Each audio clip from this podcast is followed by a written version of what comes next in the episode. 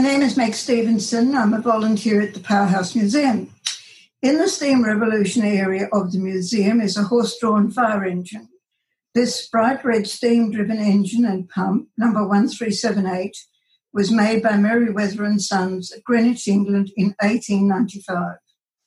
The first steam fire engine was invented by John Braithwaite in 1829-30 and by 1858 development of an engine pumping water at 200 strokes per minute had arrived, much faster than hand pumping. This engine had a working life at Broken Hill, New South Wales from 1897 till it was superseded by a motorised fire engine in 1921. Bought by Mr. Leckie, it was donated by his son to the museum in 1958.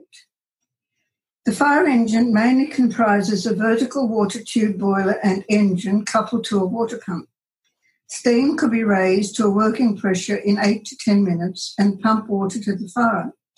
Machinery is mounted on a sprung carriage and a coal bunker is fastened to the rear of the chassis. The carriage has four steel-roomed wooden wheels and pulled by two horses. At Broken Hill, these were Prince and Kate. Prince, the older horse, attended some 500 fires. The Broken Hill Fire Brigade was established in 1887, first as a volunteer organisation of 15 men.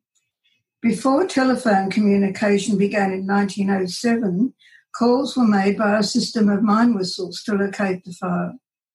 Later, a two story stone fire station was built comprising stables, garage, sleeping rooms, bathroom, and recreation room. The engine fire was kept banked down. Firemen, horses, and engine at the ready for a quick action when the station bells rang. In 1982, apprentices at Garden Island Dockyard restored the engine to steaming condition.